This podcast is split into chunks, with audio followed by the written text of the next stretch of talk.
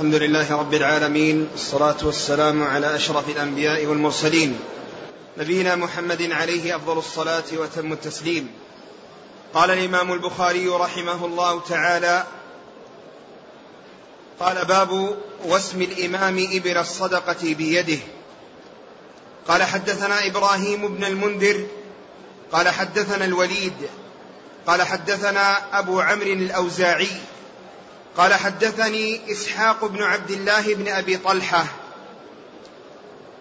قال: حدثني أنس بن مالك رضي الله عنه قال: غدوت إلى رسول الله صلى الله عليه وسلم بعبد الله بن أبي طلحة ليحنكه، فوافيته في يده الميسم يسم إبل الصدقة. بسم الله الرحمن الرحيم، الحمد لله رب العالمين، وصلى الله وسلم وبارك على عبده ورسوله نبينا محمد وعلى آله وأصحابه أجمعين. أما بعد، يقول الإمام البخاري رحمه الله: باب واسم الإمام إبل الصدقة بيده. وأورد فيه حديث أنس بن مالك رضي الله عنه في كونه ذهب بأخيه لأمه إلى رسول الله صلى الله عليه وسلم من أجل أن يحنكه، فوجد بيده الميسم يسم به إبل الصدقة. الترجمة قال: واسم الإمام إبل الصدقة بيده، يعني قوله بيده يعني تأكيد لأنه هو الذي باشر الفعل، لأنه لو لم يأتي التأكيد قد يكون يعني وسم أمر بالوسم بأن توسم، ولكن قوله يعني بيده يعني أنه باشر ذلك بيده عليه الصلاة والسلام.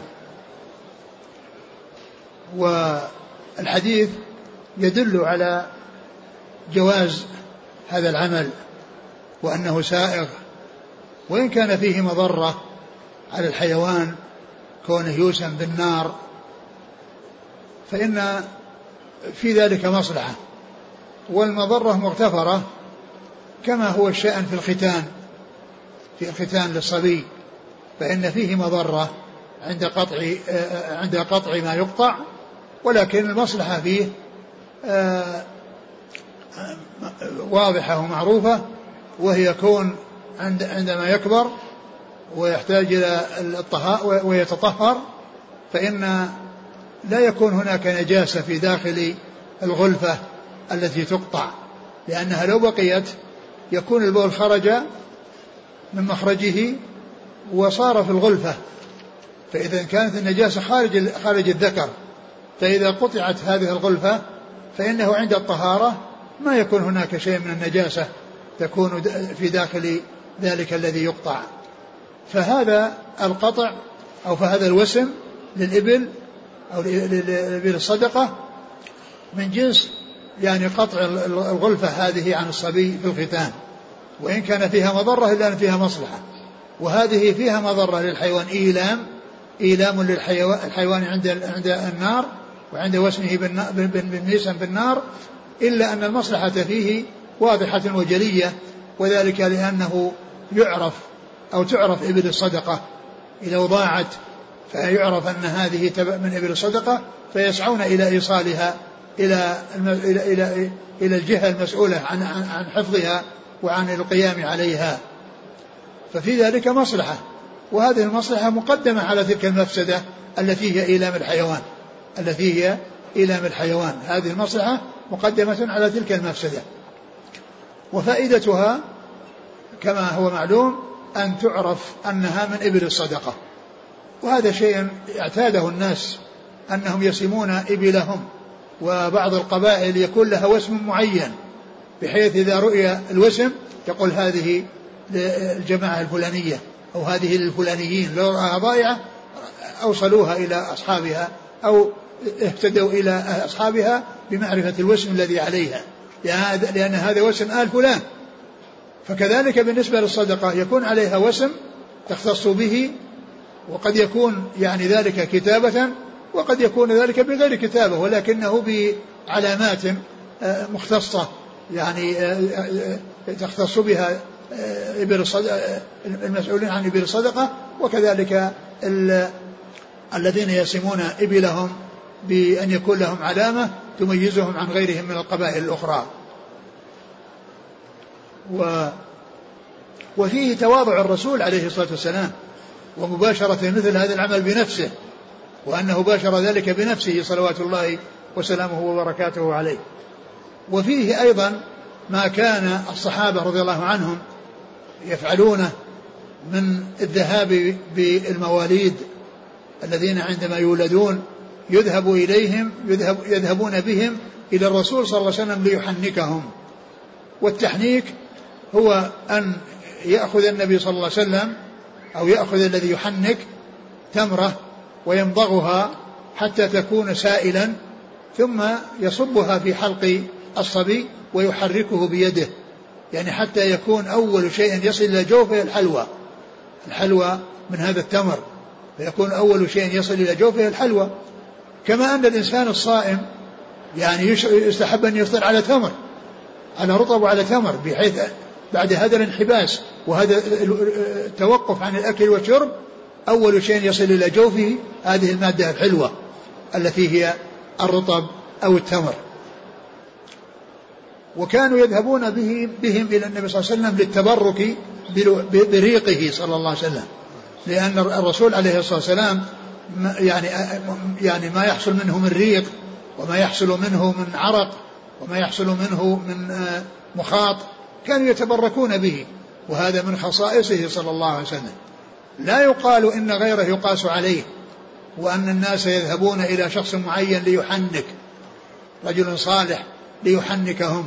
ما كان الصحابة يفعلون ذلك مع أبي بكر وعمر بعد رسول الله صلى الله عليه وسلم وهم خير الناس, فلما كان الصحابة رضي الله عنهم لم يفعلوا ذلك مع أحد من غيره عليه الصلاة والسلام, بل ما كانوا يفعلونه مع خير الناس بعد الرسول عليه الصلاة والسلام وهم أبو بكر وعمر وعثمان وعلي رضي الله عنهم وعن الصحابة أجمعين. عرف بأن هذا من خصائصه لما جعل الله فيه من البركة, أما غيره فلا يقاس عليه. وقد يترتب على ذلك إذا خص أحد يترتب عليه الغرور والإعجاب والفتنة يعني فيه, أما الرسول صلى الله عليه وسلم فإنه هو الذي يعني ما يظهر منه يعني من المخاط ومن العرق ومن يعني الشعر وما إلى ذلك كانوا يتبركون به, وهذا من خصائصه عليه الصلاة والسلام. وكذلك التحنيك كانوا يذهبون بأطفالهم عندما يولدون ليحنكهم, فأول شيء يصل إلى جوفه ريق الرسول صلى الله عليه وسلم يعني مع ذلك التمر الذي ذاب وصار يعني سائلا ومائعا يسلك في جوف الصبي بلعاب الرسول بسيلان لعابه صلى الله عليه وسلم في جوف ذلك الصبي, وتحصل له البركة بذلك وهذا لا يبحث عنه ولا يبحث عنه في غيره صلى الله عليه وسلم, لأن الصحابة رضي الله عنهم كما ذكرت ما فعلوا هذا مع أبي بكر وعمر وهم خير الناس, ولو كان ذلك مشروعا وأنه يقاس عليه غيره لما تأخر الصحابة عن الذهاب بأطفالهم إلى أبي بكر بعد رسول الله صلى الله عليه وسلم, ثم إلى عمر بعد أبي بكر رضي الله عنه, ثم إلى عثمان بعد عمر, ثم إلى علي بعد عثمان رضي الله تعالى عن الجميع.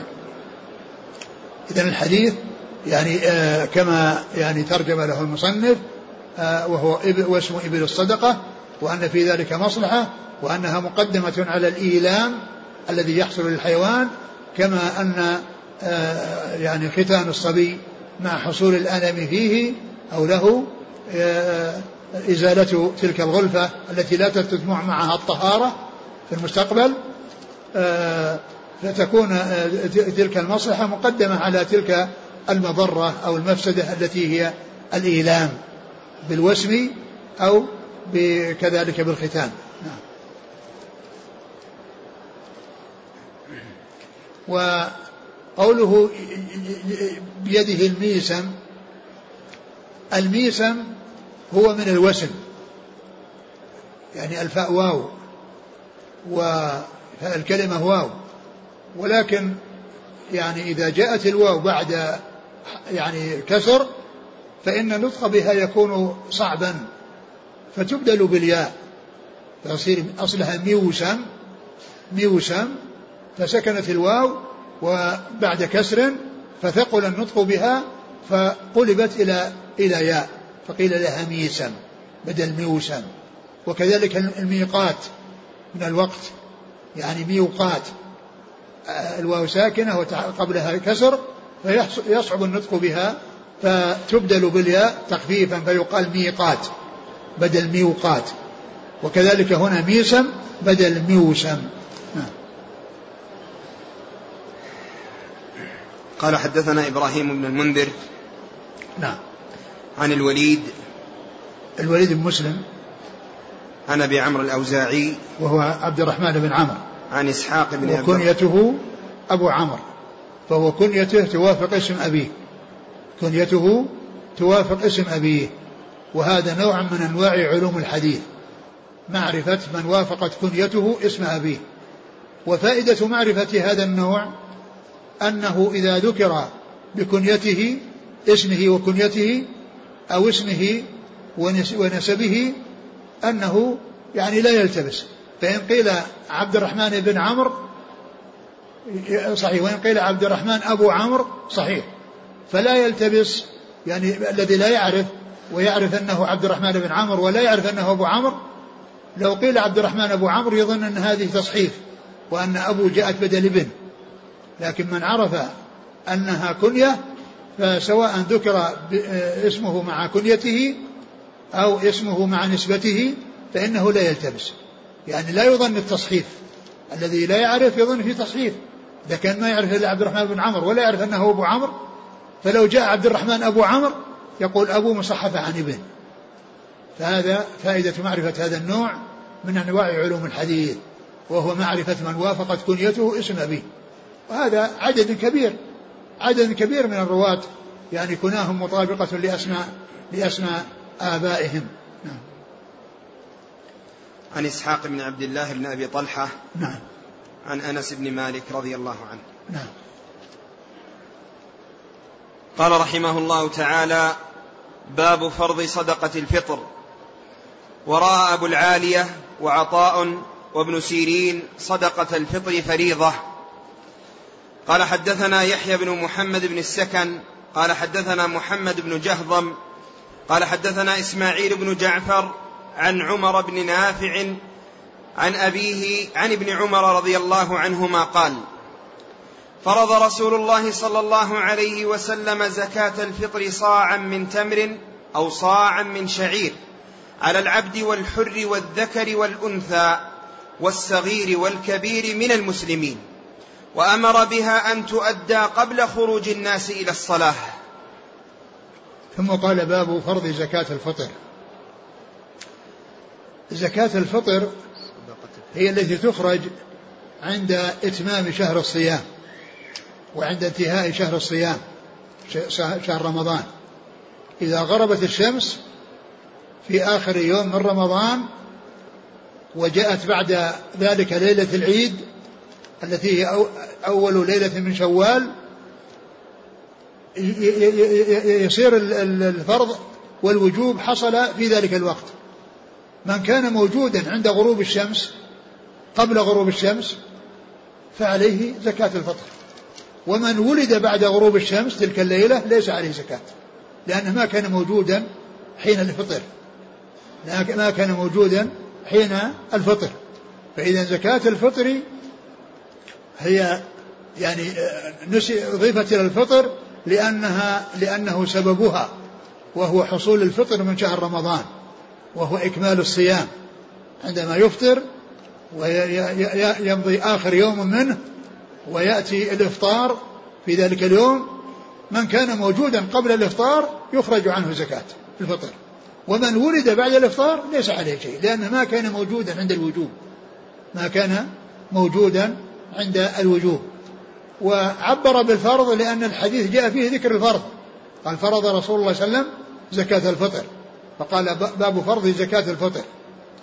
وزكاة الفطر هي شرعت شكرا لله عز وجل على نعمة إكمال شهر الصيام، على نعمة إكمال شهر الصيام، فإكمال شهر الصيام نعمة. ولهذا جاء في الحديث عن النبي صلى الله عليه وسلم قال للصائم فرحتان، فرحة عند فطره وفرحة عند لقاء ربه، يعني حيث يجازيه على هذا العمل الصالح. وكلمة قوله عند فطره يعني كل يوم يمضي من الأيام يفطر الإنسان يفرح الإنسان لأنه وفق لإتمام صيام ذلك اليوم، يفرح عند فطره لأنه وفق لإتمام صيام ذلك اليوم. فإذا جاء اليوم الأخير من رمضان وأفطر يفرح فرحة أكبر لأنه صام الشهر كله ووفق لصيام الشهر. فقوله صلى الله عليه وسلم فرحة عند فطره لأنه يفرح بإتمام العبادة وأنه وفق لإكمال العبادة، ويفرح عند لقاء ربه حيث يجازيه على ذلك الصيام وعلى هذا العمل الصالح. فللصائم فرحتان، فرحة عند فطره لكونه وفق لإتمام الصيام، وفرحة عند لقاء ربه حيث يجازيه على ذلك العمل الصالح الذي هو الصيام، الذي هو الصيام. وجعلت الزكاة يعني جعل زكاة الفطر في آخر كتاب الزكاة، يجعلونها في آخر كتاب الزكاة لأنها زكاة، يعني زكاة الفطر، فما جعلوها في آخر الصيام لأنها تبع له، وإنما جعلوها تبعا للزكاة لأنها يقال لها زكاة. فعندما تذكر زكاة المال يؤتى بعده بزكاة النفس، لأن هذا زكاة للنفس وذاك زكاة للمال الذي هي الزكاة المفروضة التي هي يعني في الإبل وفي بهيمة الأنعام والخارج من الأرض والأثمان وعروض التجارة، هذه زكاة الأموال. وأما زكاة الفطر فهي زكاة للنفس، وقد جاء أنها طهرة للصائم من اللغو والرفث وطعمة للمساكين، وطعمة للمساكين، فيستفيد منها المتصدق أو المزكي بأنها طهرة له من اللغو والرفث، وأن وكذلك أيضا يستفيد منها المساكين في ذلك اليوم الذي يوم العيد الذي يكون الناس فيه عندهم طعامهم، ولا يكون هناك أحد مشغول بأنه ما عنده طعام أو مهموم لأنه ما عنده طعام، لأن الزكاة واجبة على كل مسلم سواء كان ذكرا أو أنثى أو حرا أو عبدا أو صغيرا أو كبيرا، حتى الصغار يعني يجب إخراج الزكاة عنهم، وإن لم يكونوا من الصوام، وإن لم يكونوا صائمين وليسوا من أهل الصيام، لأن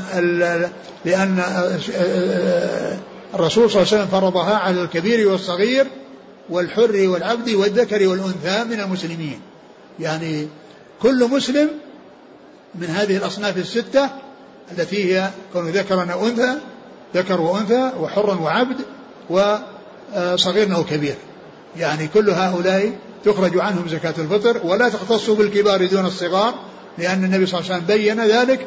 وإن كان الكبار هي طهرة لهم من اللغو والرفث إلا أن هؤلاء ملحقون بهم، وأوجب يعني عليهم كما أوجب على الكبار. ثم ذكر حديث ابن عمر، حديث ابن عمر، نعم حديث ابن عمر رضي الله عنه قال فرض رسول الله صلى الله عليه وسلم زكاة الفطر، وفي بعض الأحاديث زكاة الفطر من رمضان، زكاة الفطر من رمضان على الصغير والكبير أو على الحر والعبد. فرض رسول الله صلى الله عليه وسلم زكاة الفطر صاعا من تمر أو صاعا من شعير على العبد، صاعا من تمر أو صاعا من شعير.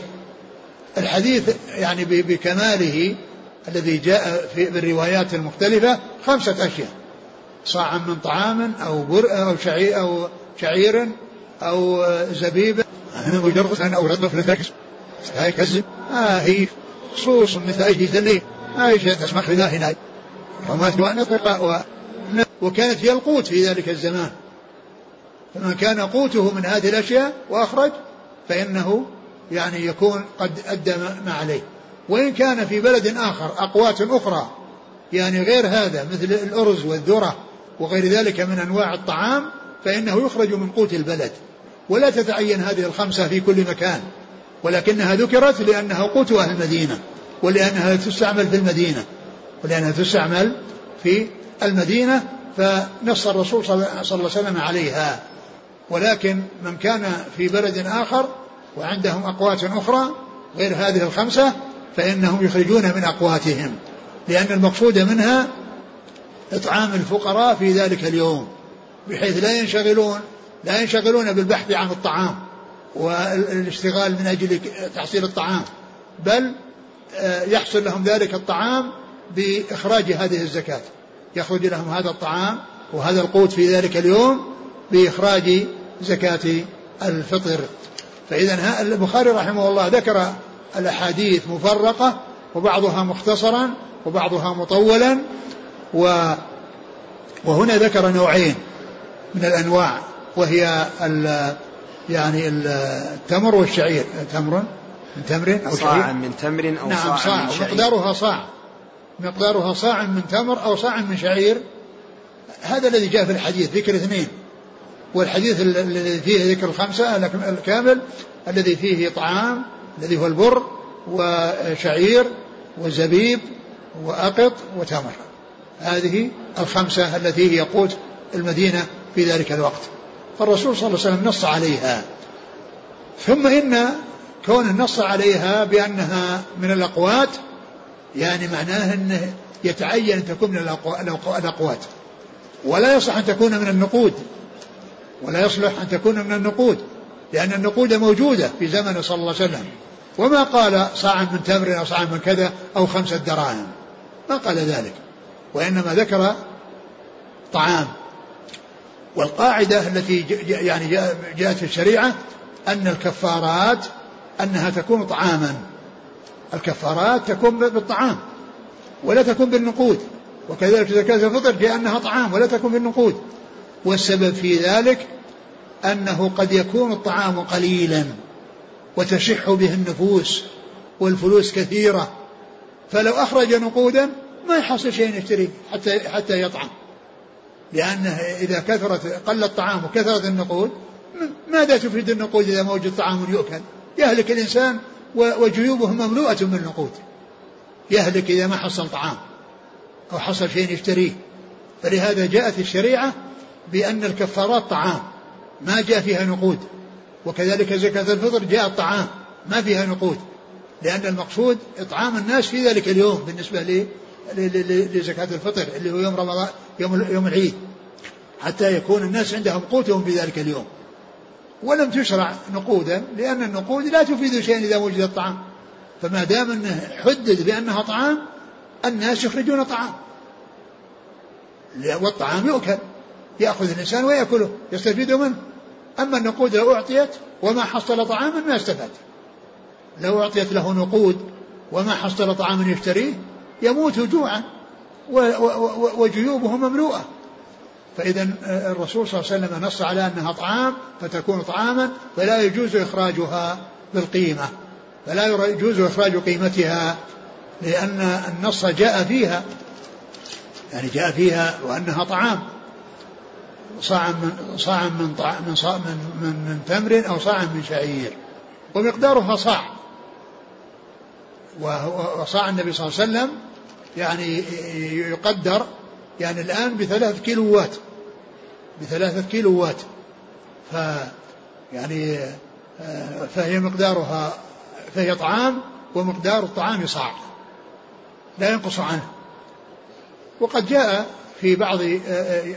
جاءت في حديث أبي سعيد ذكر الطعام وكذا وأنه البر، وقد فسر بالبر، وبعض أهل العلم قال إن اجتهد وقال إن نصف صاع من البر يعادل صاعا من الشعير والتمر، ولكن الذي جاء عن الرسول صلى الله عليه وسلم من النص من أنه يخرج في الزكاة زكاة الطعام وأنه يكون صاعا، وما جاء عنه ذكر يعني شيء أقل من ذلك، فالأخذ به هو الذي فيه السلامة وهو الذي فيه الوضوح.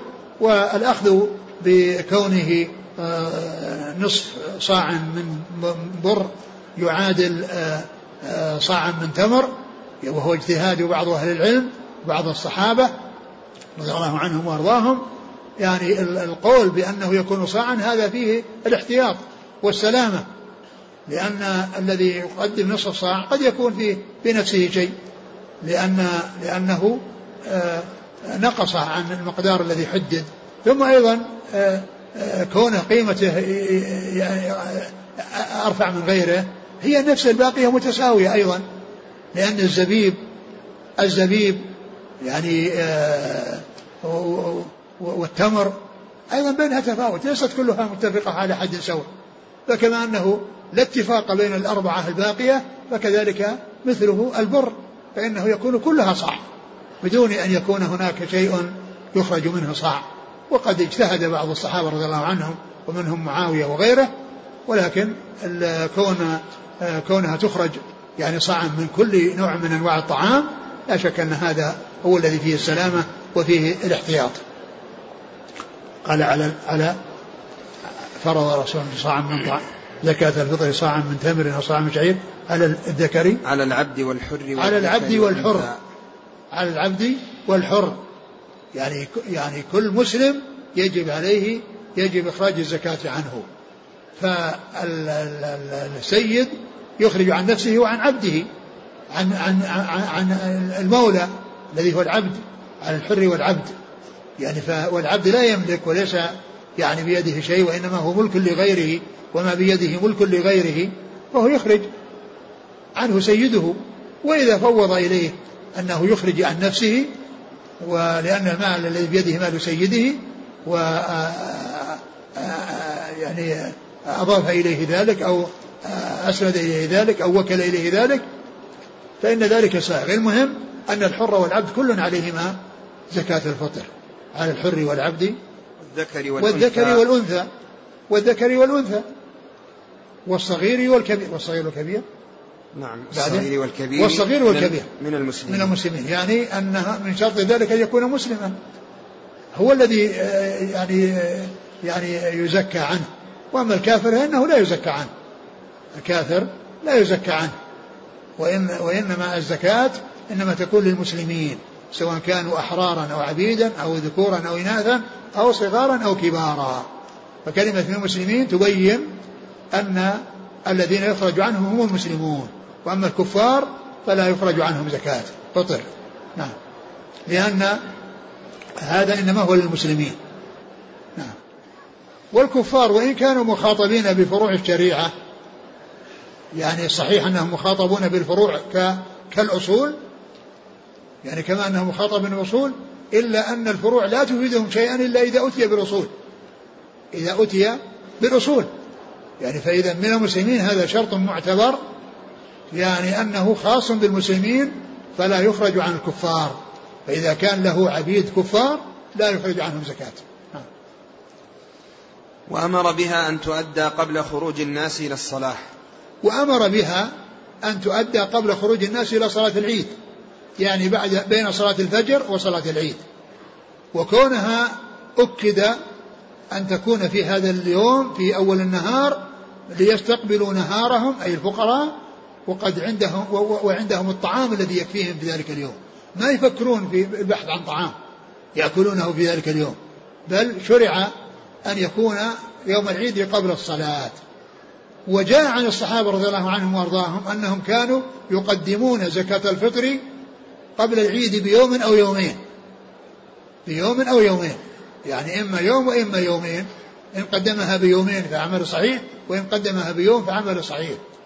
فهذا جاء عن الصحابة رضي الله عنهم. فإذا زكاة الفطر أفضل أوقات إخراجها يوم العيد قبل الصلاة، بعد صلاة الفجر عند استقبال النهار، ويجوز إخراجها قبل العيد بيوم أو يومين فقط، ولا يجوز تقديمها عن اليومين، لأنها هي منوطة بالعيد وبالفطر، فيعني تكون من أجل إغنائهم في ذلك اليوم الذي هو يوم العيد، على الحر والعبد والذكر والأنثى والصغير والكبير من المسلمين. وأمر بها أن تؤدى قبل يوم العيد قبل الصلاة، يعني قبل صلاة العيد. قال حدثنا يحيى بن محمد بن السكن عن محمد بن جهضم عن إسماعيل بن جعفر عن عمر بن نافع. عمر بن نافع هذا ابن لنافع مولى بن عمر، ابن بنافع مولى بن عمر. وجاء ذكره في البخاري مرتين كما قال الحافظ بن حجر في هذا الموضع وفي ما يتعلق بالنهي عن القزع، فلم يأتي ذكر عمر بن نافع هذا إلا مرتين في صحيح البخاري، في هذا الموضع وفي النهي عن القزع، يعني أحاديث قليلة في صحيح البخاري. أما أبوه فهي كثيرة جدا، يروي عن ابن عمر كثير، وهنا من روايته عن أبيه اللي هو نافع مولى بن عمر. نعم. عن أبيه عن ابن عمر رضي الله عنهما. نعم. قال رحمه الله تعالى: باب صدقة الفطر على العبد وغيره من المسلمين. قال: حدثنا عبد الله بن يوسف قال: أخبرنا مالك عن نافع عن ابن عمر رضي الله عنهما أن رسول الله صلى الله عليه وسلم فرض زكاة الفطر صاعا من تمر أو صاعا من شعير على كل حر أو عبد ذكر أو أنثى من المسلمين. ثم ذكر باب زكاة الفطر عن العبد وغيره من المسلمين، العبد وغيره من المسلمين، يعني ذكر الحديث يعني من طريق أخرى، وهو يختلف عن الذي قبله، بأنه هنا قال على يعني ذكر الترجمة للعبد وغيره من المسلمين، وذكر قيد الإسلام وأنها تكون عن العبد وغيره، وأنه إذا وجبت على العبد أنه مملوك وغيرهم باب أولى. وقد ذكر الحديث من طريق أخرى وفيه أن الرسول صلى الله عليه وسلم فرض زكاة الفطر صاعا من تمر صاعا من تمر أو صاعا من شعير، صاعا من تمر أو صاعا من شعير، يعني مثل الذي قبله في ذكر النوعين اللي هي التمر والشعير. صاعا من تمر أو شعيرا على كل حر أو عبد ذكر أو أنثى من المسلمين. هنا ما قال صغيرا أو كبيرا، يعني هنا ذكر في في في في يعني التنصيص على 4 أصناف اللي هم الذكر والأنثى والحر والعبد، وكونهم من المسلمين. ولم يذكر الصغير والكبير لأنه يذكر الحديث ويختصره في مواضع للاستدلال به بذكر تراجم متعددة يستدل به على يعني من تخرج عنه زكاة الفطر أو أصناف أو أنواع من تخرج عنهم زكاة الفطر. نعم. قال: حدثنا عبد الله بن يوسف عن مالك هو التنيسي. نعم. عن مالك عن نافع عن ابن عمر. نعم. رضي الله عنه. نعم. قال رحمه الله تعالى: باب صاع من شعير. قال: حدثنا قبيصة قال: حدثنا سفيان عن زيد بن أسلم عن عياض بن عبد الله عن أبي سعيد رضي الله عنه قال: كنا نطعم الصدقة صاعا من شعير. ثم ذكر باب صاع من شعير، يعني أن زكاة الفطر تكون صاعا من شعير، وهو أحد الأصناف 5 التي هي قوت أهل المدينة. باب صاع من شعير يعني زكاة الفطر وأنها صاع من شعير. ثم ذكر حديث أبي سعيد رضي الله عنه قال: كنا نطعم أي نخرج الطعام في زكاة الفطر صاعا من شعير، فجاء في حديث أبي سعيد مختصرا إياه، وفيه ذكر الشعير فقط للاستدلال به على أن الزكاة زكاة الفطر تكون صاعا من شعير. حدثنا قبيصة قال: حدثنا قبيصة بن عقبة عن سفيان عن زيد بن أسلم عن سفيان الثوري عن زيد بن أسلم. نعم. عن عياض بن عبد الله. نعم. عن أبي سعيد رضي الله عنه. نعم. أبو سعيد الخدري سعد بن مالك بن سنان، وهو أحد 7 الذين عرفوا بكثرة الحديث عن النبي صلى الله عليه وسلم، والذين زادت أحاديثهم في الكتب 6 على 1000 حديث مع تفاوتهم فيما فوق ذلك، وهم ابن عمر وأنس بن مالك وجابر بن عبد الله وعائشة أم المؤمنين وأبو سعيد الخدري وأبو سعيد الخدري وابن عباس وأنس بن مالك، وجمعهم السيوطي بقوله والمكثرون في رواية الأثر أبو هريرة يليه ابن عمر وأنس والبحر كالخدري البحر ابن عباس كالخدري وجابر وزوجة النبي. فهؤلاء من الصحابة عرفوا بكثرة الحديث عن النبي صلى الله عليه وسلم، وزادت أحاديثهم في الكتب الستة على 1000 حديث. قال رحمه الله تعالى: باب صدقة الفطر صاع من طعام.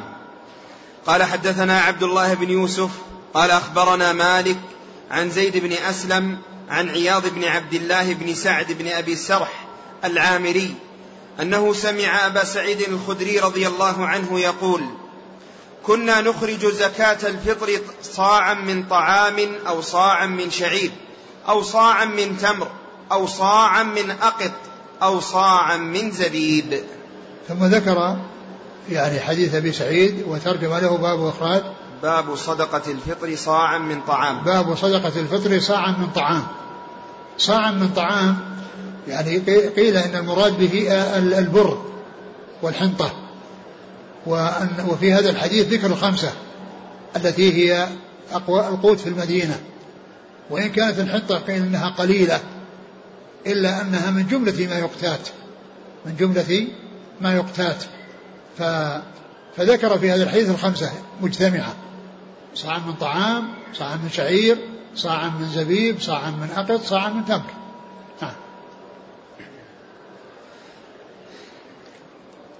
قال: حدثنا عبد الله بن يوسف عن مالك عن زيد بن أسلم عن عياض بن عبد الله بن أبي السرح عن أبي سعيد الخدري. قال رحمه الله تعالى: باب صدقة الفطر صاع من تمر. قال: حدثنا أحمد بن يونس قال: حدثنا الليث عن نافع عن عبد الله رضي الله عنه قال: أمر النبي صلى الله عليه وسلم بزكاة الفطر. عن عبد الله عن نافع أن عبد الله رضي الله عنه قال: أمر النبي صلى الله عليه وسلم بزكاة الفطر صاعا من تمر أو صاعا من شعير. قال عبد الله رضي الله عنه: فجعل الناس عدله مدين من حنطة. ثم ذكر حديث ابن عمر رضي الله تعالى عنه عنهما أن والباب باب صدقة الفطر صاع من تمر. وذكر حديث ابن عمر رضي الله تعالى عنهما أن النبي صلى الله عليه وسلم فرض زكاة الفطر صاعا من تمر أو صاعا من شعير أو صاعا من شعير. قال عبد الله رضي الله عنه: فجعل الناس عدله مدين من حنطة. قال ابن عمر رضي الله عنهما: فجعل الناس عدله يعني الذي يعادل ويساوي الصاع من الشعير أو التمر عدله من حنطة، يعني فيما يتعلق بالمزروع، يعني المقصود الشعير جعلوا عدله صاعا نصف صاع يعني من حنطة، يعني معناه أن البر يعني قدروه وقالوا أنه يساوي نصف صاع يعني مدين، والمدين هي نصف صاع لأن الصاع 4 أمداد، الصاع 4 أمداد، فالمدان هما نصف الصاع يعني فقدروا ذلك. وأما أبو سعيد رضي الله عنه فإنه يعني جاء عنه أنه كان يخرجه يعني صاعا من جميع الأنواع، ولا يعني يصير أو ولا يخرجه بنصف صاع من الحنطة، وإنما يخرج صاعا من الحنطة. نعم. قال: حدثنا أحمد بن عبد الله بن يونس، وهذا وصفه الإمام أحمد بأنه شيخ الإسلام، قال عنه الإمام أحمد هو شيخ الإسلام، هذا توثيق يعني من الصيغ القوية في التعديل، من الصيغ القوية في التعديل كونه قال عنه شيخ الإسلام. نعم. عن الليث عن نافع بن سعد المصري عن عبد الله. نعم. عبد الله بن عمر. نعم. قال رحمه الله تعالى: باب صاع من زبيب. قال: حدثنا عبد الله بن منير سمع يزيد العدني قال: حدثنا سفيان عن زيد بن أسلم قال: حدثني عياض بن عبد الله بن أبي سرح عن أبي سعيد الخدري رضي الله عنه قال: كنا نعطيها في زمان النبي صلى الله عليه وسلم صاعا من طعام أو صاعا من تمر أو صاعا من شعير أو صاعا من زبيب، فلما جاء معاوية وجاءت السمراء قال: أرى مدا من هذا يعدل مدين.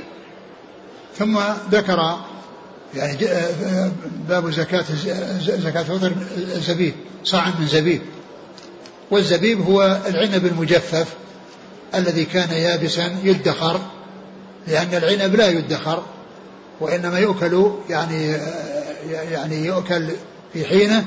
وأما إذا جفف وصار زبيبا فإنه يكون طعاما مدخرا، ولهذا زكاة العنب تخرج زبيبا، لأن كما تخرج الثمرة تمرا فهذه تخرج زبيبا، لأن التمر هو الذي يدخر والزبيب هو الذي يدخر، والزبيب هو الذي يدخر وهو العنب المجفف الذي يبقى مدة طويلة ويستفيد الناس منه، بخلاف العنب فإنه يؤكل في وقته وأما الزبيب يؤكل في كل وقت فذكر هذا الحديث الذي فيه ذكر يعني أنهم كانوا يخرجونها صاعا من طعام أو صاعا من شعير أو صاعا من تمر أو صاعا من زبيب، ولم يذكر الأقط هنا، قد ذكره فيما مضى. وكما قلت أن المصنف رحمه الله أحيانا يذكر الحديث مختصرا والثاني مطولا، ويكون بأسانيد أيضا متنوعة ليست بإسناد واحد وإنما بأسانيد متنوعة. نعم. قال حدثنا عبد الله بن منير. نعم. أنه سمع يزيد العدني. نعم. عن سفيان. نعم. هو الثوري. عن زيد بن أسلم. نعم. عن عياض عن أبي سعيد الخدري. نعم. قال رحمه الله تعالى: باب الصدقة قبل العيد. قال: حدثنا آدم قال: حدثنا حفص بن ميسرة قال: حدثنا موسى بن عقبة عن نافع عن ابن عمر رضي الله عنهما أن النبي صلى الله عليه وسلم أمر بزكاة الفطر قبل خروج الناس إلى الصلاة. ذاك الحديث الذي مر اللي فيه ذكر الخمسة عن أبي سعيد الأول اللي قبل هذا الذي فيه ذكر. نعم. أكبر أيضا عن سعيد. نعم. عن أبي سعيد الخدري. إيه؟ لفظه قال: كنا نخرج زكاة الفطر صاعا من طعام أو صاعا من شعير أو صاعا من تمر أو صاعا من أقط أو صاعا من زبيب. نعم. هذاك ذكر الخمسة وهنا ذكر أربعة. نعم. قال: باب الصدقة قبل العيد. نعم. نقرأ الحديث متن. عن ابن عمر رضي الله عنهما أن النبي صلى الله عليه وسلم أمر بزكاة الفطر قبل خروج الناس إلى الصلاة. ثم ذكر باب زكاة الفطر يعني قبل صلاة العيد، يعني أنها تخرج في أول النهار قبل صلاة العيد بين صلاة الفجر وصلاة العيد، ليستقبل الفقراء نهارهم الذي هو يوم العيد وعندهم قوتهم في ذلك اليوم، فلا يحتاجون إلى البحث عن طعام يأكلونه، فيكون عندهم السرور والابتهاج مع الناس في هذه المناسبة العظيمة التي هي مناسبة العيد التي يؤتى به كما يؤتى بزكاة الفطر، شكرا الله عز وجل على إتمام شهر الصيام لأن شهر الصيام يعني يكون فيه يعني شرع بانتهائه أمران: أحدهما زكاة الفطر وهي شكر الله عز وجل، والثاني يعني صلاة العيد وهي أيضا شكر الله عز وجل، يعني يكون عندهم عيد ويكون فيه صلاة يعني يجتمعون فيه، وصلاة العيد يعني تغني عن صلاة الجمعة لمن حضرها كما جاء في بعض الأحاديث، فإذا هناك شيء يعني يفرح به وهو كون بإخراج الزكاة وبكون العيد يعني بعدها، وفيه صلاة العيد التي يعني أمر بالخروج إليها حتى للعواتق وذوات القدور، ويعني وهي مناسبة عظيمة وفرح وسرور بإتمام شهر الصيام. فالرسول عليه السلام أمر بأن تخرج الزكاة يوم العيد قبل الصلاة. وقد عرفنا أنه جاء عن الصحابة القول يعني أنهم كانوا يخرجونها قبل العيد بيوم أو يومين، فهذا جائز وهذا جائز، لكن لا يجوز إخراجها قبل العيد بثلاثة أيام أو أكثر، وإن بيوم أو يومين فقط كما جاء عن الصحابة. قال حدثنا آدم ابن أبي ياس عن حفص بن ميسرة عن موسى بن عقبة عن نافع عن ابن عمر قال حدثنا معاذ بن فضالة قال حدثنا معاذ بن فضالة قال حدثنا أبو عمر عن زيد عن عياض بن عبد الله بن سعد عن أبي سعيد الخدري رضي الله عنه قال: كنا نخرج في عهد رسول الله صلى الله عليه وسلم يوم الفطر صاعا من طعام. قال أبو سعيد: وكان طعامنا الشعير والزبيب والأقط والتمر. ثم ذكر باب ايش؟ نفس الباب نفسه. نعم، زكاة الصدقة قبل العيد. والحديث اقرأه. قال: كنا نخرج في عهد رسول الله صلى الله عليه وسلم يوم الفطر صاعا من طعام. قال أبو سعيد: وكان طعامنا الشعير والزبيب والأقط والتمر. ثم ذكر هذا الحديث وهو لا يطابق الترجمة، لأن ليس فيه ذكر التنصيص على إخراجها يوم العيد قبل الصلاة، ولكنه جاء في بعض الروايات، فذكره هنا في هذه الترجمة لا يطابق الترجمة، لأن ليس فيه التنصيص على إخراجها قبل الصلاة، ولكنه جاء يعني بل نفس الحديث الذي قبله ونفس حديث أبي سعيد فيه أنه كانوا يخرجونها قبل الصلاة. قال: كنا نخرج في عهد رسول الله صلى الله عليه وسلم يوم الفطر. وفي عهد رسول الله صلى الله عليه وسلم هذا يعني له حكم الرفع، لأنه يعني معناه أنه حصل ذلك في زمانه وأنه علم بذلك وأقره. نعم، يوم الفطر. نعم، يوم الفطر صاع من التنصيص على يوم الفطر. نعم، وجهة يعني مطابقته من أجل يوم الفطر، ولكن الفطر أن الزكاة تكون في أوله لا تكون في آخره. نعم، صاعا من طعام وكان طعامنا الشعير والزبيب والأقط والتمر. إذن المطابق للترجمة هو قوله يوم الفطر يعني اللي هو يوم العيد. نعم. قال حدثنا معاذ بن فضالة عن أبي عمر هو اللي في الإسناد السابق الذي هو حفص بن ميسرة. هناك ذكره باسمه وهنا ذكره بكنيته. قال أبو عمر، وأبو عمر هو حفص بن ميسرة اللي جاء في الإسناد الأول، وفي الأول ذكره باسمه وفي الإسناد الثاني ذكره بكنيته. ومعرفة كنى المحدثين نوع من أنواع علوم الحديث، وفائدة معرفة هذا النوع أن لا يظن الشخص الواحد شخصين، إذا ذكر باسمه مرة وذكر بكنيته مرة من لا يعرف يظن أن هذا شخص وهذا شخص، لكن من عرف أن حفص بن ميسرة كنيته أبو عمر فذكر مرة بكنيته ومرة باسمه لا يكون فيه لبس، يعني فائدته أن لا يظن الشخص شخصين، لا يظن الشخص الواحد شخصين. والذي كثر ذكره أو من الذين كثر ذكرهم بالكنية والاسم أبو وائل شقيق بن سلمة، فإنه كثيرا ما يذكر بكنيته وكثيرا ما يذكر باسمه، ولكن ذكره بالكنية أكثر. ففائدة معرفة كنى المحدثين ألا يظن الشخص الواحد شخصين. نعم، عن زيد ابن أسلم عن عياض عن أبي سعيد الخدري. قال رحمه الله تعالى: باب صدقة الفطر على الحر والمملوك. وقال الزهري: في المملوكين للتجارة يزكى في التجارة ويزكى في الفطر. قال حدثنا أبو النعمان قال حدثنا حماد بن زيد قال حدثنا أيوب عن نافع عن ابن عمر رضي الله عنهما أنه قال: فرض النبي صلى الله عليه وسلم صدقة الفطر أو قال رمضان على الذكر والأنثى والحر والمملوك صاعا من تمر أو صاعا من شعير، فعدل الناس به نصف صاع من بر، فكان ابن عمر رضي الله عنهما يعطي التمر، فأعوز أهل المدينة من التمر فأعطى شعيرا، فكان ابن عمر يعطي عن الصغير والكبير حتى إن كان يعطي عن بنية.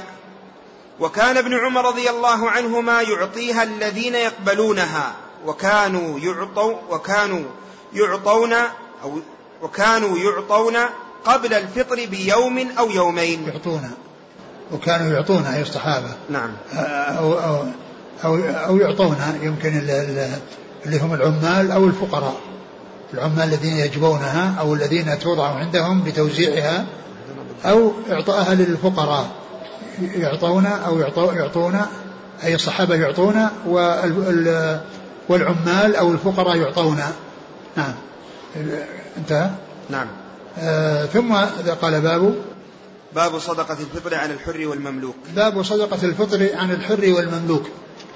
عن الحر والمملوك، المملوك سبق أن مر العبد وغيره من المسلمين، وهنا ذكر الحر والعبد، ويعني وذكر وأتى بشيء جديد، وهو أن المملوك يعني إذا كان للتجارة فإنه يزكى زكاة عروض التجارة، فتكون يعني عليه زكاتان، زكاة على أنه مال فتخرج الزكاة عنه إذا كان للتجارة، وأيضا تخرج زكاة الفطر عنه، تخرج زكاة الفطر عنه. من هو الذي قال هذا؟ من هو؟ الزهري. نعم، الزهري قال إيش؟ قال الزهري في المملوكين للتجارة يزكى في التجارة ويزكى في الفطر. نعم، المملوكين للتجارة يعني معروضين للتجارة في البيع والشراء، فإنه يزكيهم على أساس أنهم مال، ويعني يقوم ويخرج ربع العشر كما هو الشأن في عروض التجارة، فهي زكاة على أنه مال، وزكاة النفس على أنه مسلم، يعني يجب إخراج زكاة الفطر عنه. فإذا إذا كان المملوكين للتجارة يعني ليسوا للخدمة، إذا كان للخدمة فقط ما فيه إلا زكاة الفطر، وإذا كانوا للتجارة ففيه شيئان، زكاة الفطر وزكاة التجارة، فيقوم العبيد للتجارة ويخرج ربع العشر من القيمة بعد حولان الحول، ويخرج أيضا عنهم زكاة الفطر، فيجمع بين الاثنين. وأما إذا كان للخدمة فإما فيه إلا زكاة الفطر، ما فيه زكاة تجارة لأنهم ليسوا للتجارة. وبعدين حديث ابن عمر رضي الله عنه قال فرض النبي صلى الله عليه وسلم صدقة الفطر أو قال رمضان على الذكر والأنثى والحر والمملوك صاعا من تمر أو صاعا من شعير. يعني ذكر هنا الحر على الذكر والأنثى والحر والمملوك صاعا من تمر أو صاعا من شعير. نعم، نعم. فعدل الناس به نصف صاع من بر. فعدل الناس به أي بالشعير نصف صاع من بر لهم الدان. نعم. فكان ابن عمر رضي الله عنهما يعطي التمر يعني لأنه يعني أنفس من الشعير، ومعلوم أن هذه الأمور متفاوتة ليست كلها على حد سواء، يعني التمر يعني غير الشعير، والزبيب غير الأقط، وهكذا بينهم شيء من التفاوت. فكما أن هناك تفاوت بينها، إذن التفاوت الذي بين الحنطة وغيرها كالتفاوت الذي يكون بين الأنواع الأخرى، يكون صاعا وبدون أن ينصف، ويكون نصف صاع الذي هو مدان. فكان ابن عمر يخرجها من التمر لأنه أنفس من الشعير، وأيضا هو يعني اللي هو التمر ما يحتاج إلى مؤونة عند أكله، يعني الإنسان يأكل التمر في أي لحظة. أما الشعير يحتاج إلى أنه يصفى ويطحن ويخبز ثم يؤكل، وأما التمر فإنه يؤكل بدون أي عناء وبدون أي شيء يتخذ قبل استعماله وقبل أكله. فكان يعطي التمر ولما أعوز التمر في المدينة في سنة من السنوات أخرج الشعير. فأعوز أهل المدينة من التمر فأعطى شعيرا, يعني قل التمر, نعم, فأعطى شعيرا, نعم, أعوزهم الحصول على التمر, نعم, فأعطى شعيرا. فكان ابن عمر يعطي عن الصغير والكبير حتى إن كان يعطي عن بنية, يعطي عن الصغير والكبير من ينتسب إليه, حتى أنه كان يعطي عن بنية اللي هو نافع مولى بن عمر اللي هو مولاه, كان يعطي عن بنيه, عن بني نافع, قال وكان يعطي عن بنيه, نعم, نعم. وكان ابن عمر رضي الله عنهما يعطيها الذين يقبلونها, وكان ابن عمر يعطيها الذي يقبلونها, قيل المقصود يقبلونها أي العمال أو الذين يخصصون لجمع زكاة الفطر وإيصالها إلى الناس التي يستحقونها, يعطيها الذي يقبلونها أي العمال.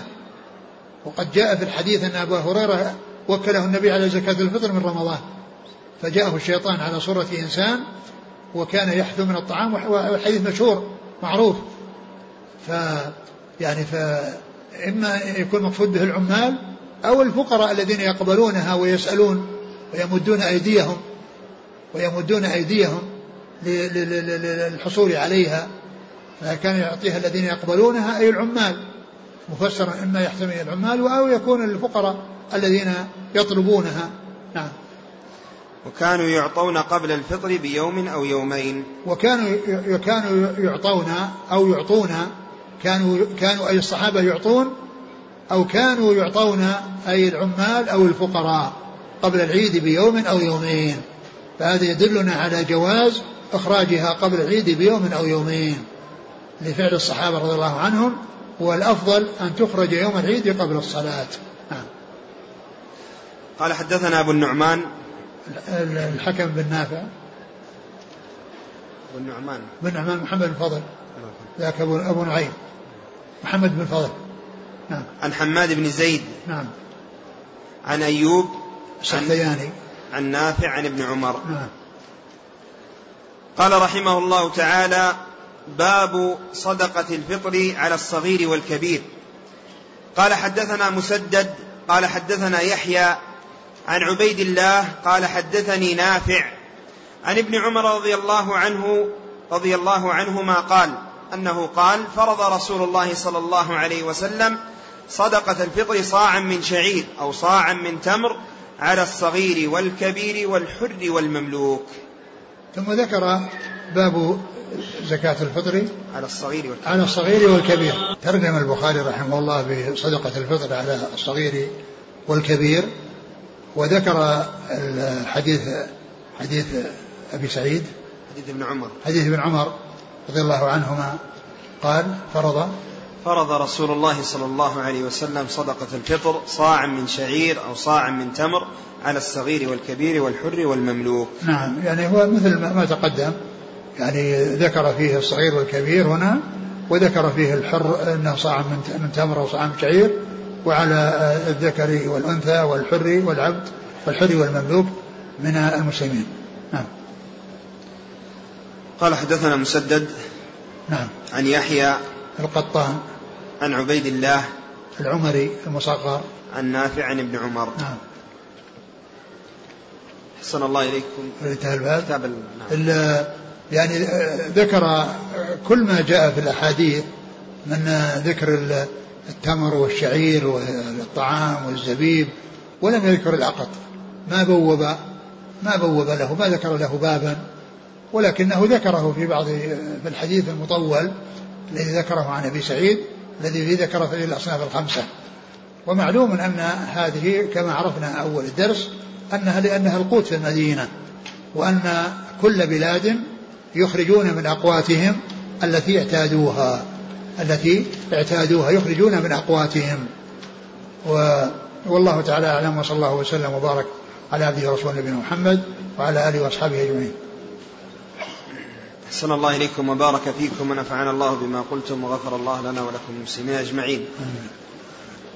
تواردت الأسئلة عن التحنيك الأب, يعني ذكرتم أنه لا ينبغي الذهاب إلى أهل الفضل أو كذا، لكن تحنيك الأب لولده، الأب يحنك والأم تحنك والعم يحنك، المهم أنه لا يذهب لأحد من أجل البركة. أحدهم يقول عندنا إمام يتفل في فم الرضيع، ويقول أنه يكون شيخا بإذن الله.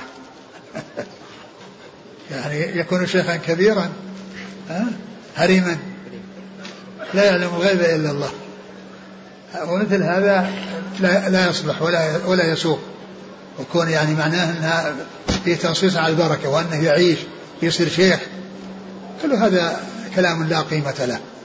وإنما الرسول صلى الله عليه وسلم هو الذي يذهب إليه من أجل البركة، لما جعل الله في جسده من البركة، وأما غيره لا يفعل معه ذلك. وكل يحنك، الأب يحنك ولده، والأم تحنك ولدها، والعم والقريب والأخ، وهكذا. المهم أنه لا يقصد لأحد من أجل البركة في لعابه أو في ريقه. نعم. هذا السؤال، لأنه لو كان ذلك حقا لا كان أولى بها أصحاب الرسول صلى الله عليه وسلم، أبو بكر وعمر، ما ذكر أنهم كانوا يذهبون بأولادهم لأبي بكر ليحنك أطفالهم. هذا السؤال يقول هل يجوز المرأة أن تكشف عن وجهها أثناء تأدية العمرة؟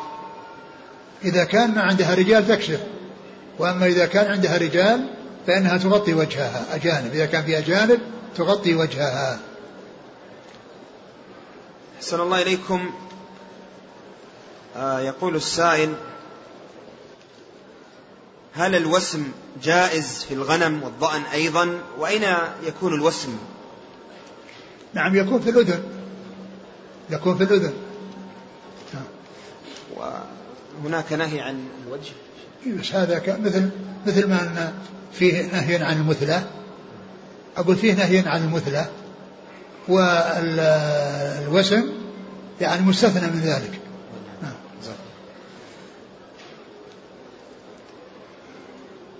هذا السائل يقول ما حكم الزكاة عن الدور المؤجرة؟ رقابها ليس فيها زكاة، وإنما الزكاة في أجرتها، إذا بقيت وحال عليها الحول زكيت، وإن أكلت قبل أن يحول الحول واستعملها أهلها وأكلوها فإنه لا زكاة فيها. الزكاة في الدور المؤجرة في أجرتها، إذا قبضت وحال عليها حول تزكى، وإن أكلت قبل حولان الحول ما فيها زكاة. أحسن الله إليكم. وأما رقابها ليس فيها زكاة، ليس فيها زكاة رقابها، لأنها ما دام معدة للأجرة للتأجير، فإن الزكاة في أجرتها إذا قبضت وحال عليها الحول. كثرت الأسئلة عن إخراج اللحم الزكاة، زكاة الفطر ما يخرج، ما في لحم يخرج زكاة، ما في زكاة الذي هو الأصناف التي تكال، والتي هي صاع من كذا أو صاع من كذا أو صاع من ذرة أو صاع من أرز أو صاع من أي أنواع أخرى، وأما اللحم لا يخرج في زكاة، لا يخرج في زكاة الفطر. نعم. يسأل عن ختان الطفل لأنهم يجعلون وليمة، هل هذا من الأمور ما في بأس، ما في بأس إذا جعل يعني طعام يعني يصنع يعني في وقت كذا، لأن فيها أنواع من الأطعام، ولها أسماء يعني، وهي متعددة يعني معروفة عند العرب، فإذا صنعوا طعاما يعني وقت الختان الجماعة الذين حضروا أو أكمل السابع، لكن الذي ينبغي أنه بدل ما يصير وليمة يصير نفس العقيقة نفسها، عن الغلام شاتان وعن الجارية شاة واحدة، فإذا فعل ذلك يعني في اليوم السابع وكان الطعام من ذلك، هذا هو الذي ينبغي. أحسن الله إليكم يا شيخ، الآن هناك حملات استغفارية، هل هذه جائزة؟ هل لها دليل؟ حملات استغفارية. نعم، يعني نستغفر في يوم الجمعة جميعا حتى يرفع الضر عن إخواننا مثلا في يعني هناك حملات استغفارية، يعني جميعنا يعني يرسلون رسائل جوال يقولون الجميع يستغفر في هذا اليوم مثلا 100 استغفار أو غير ذلك حتى يرفع عن إخواننا، أو مثلا حتى نسقى. والله الجوالات الآن صار فيها يرسل فيها كل شيء، يرسل فيها كل شيء، يعني ما هو سائغ وما هو غير سائغ، وعدم استعمال مثل هذه الأشياء، لا سيما الأشياء التي هي من أخبار القصاص أو أخبار أحاديث موضوعة وأحاديث مكذوبة ترسل في الجوالات. ومثل هذا العمل أيضا ليس له أصل. كل يدعو لنفسه ويدعو لغيره ويدعو للإخوان في سوريا وفي كل مكان، كل إنسان يدعو بنفسه، ما هو بيستغفر، يستغفر ويكون أنه من أجل أنه يرفع البأس عن أولئك، يدعو كل إنسان بنفسه، ولا يحتاج إلى هذه الجوالات وهذه الأشياء اللي شغلوا الناس بها.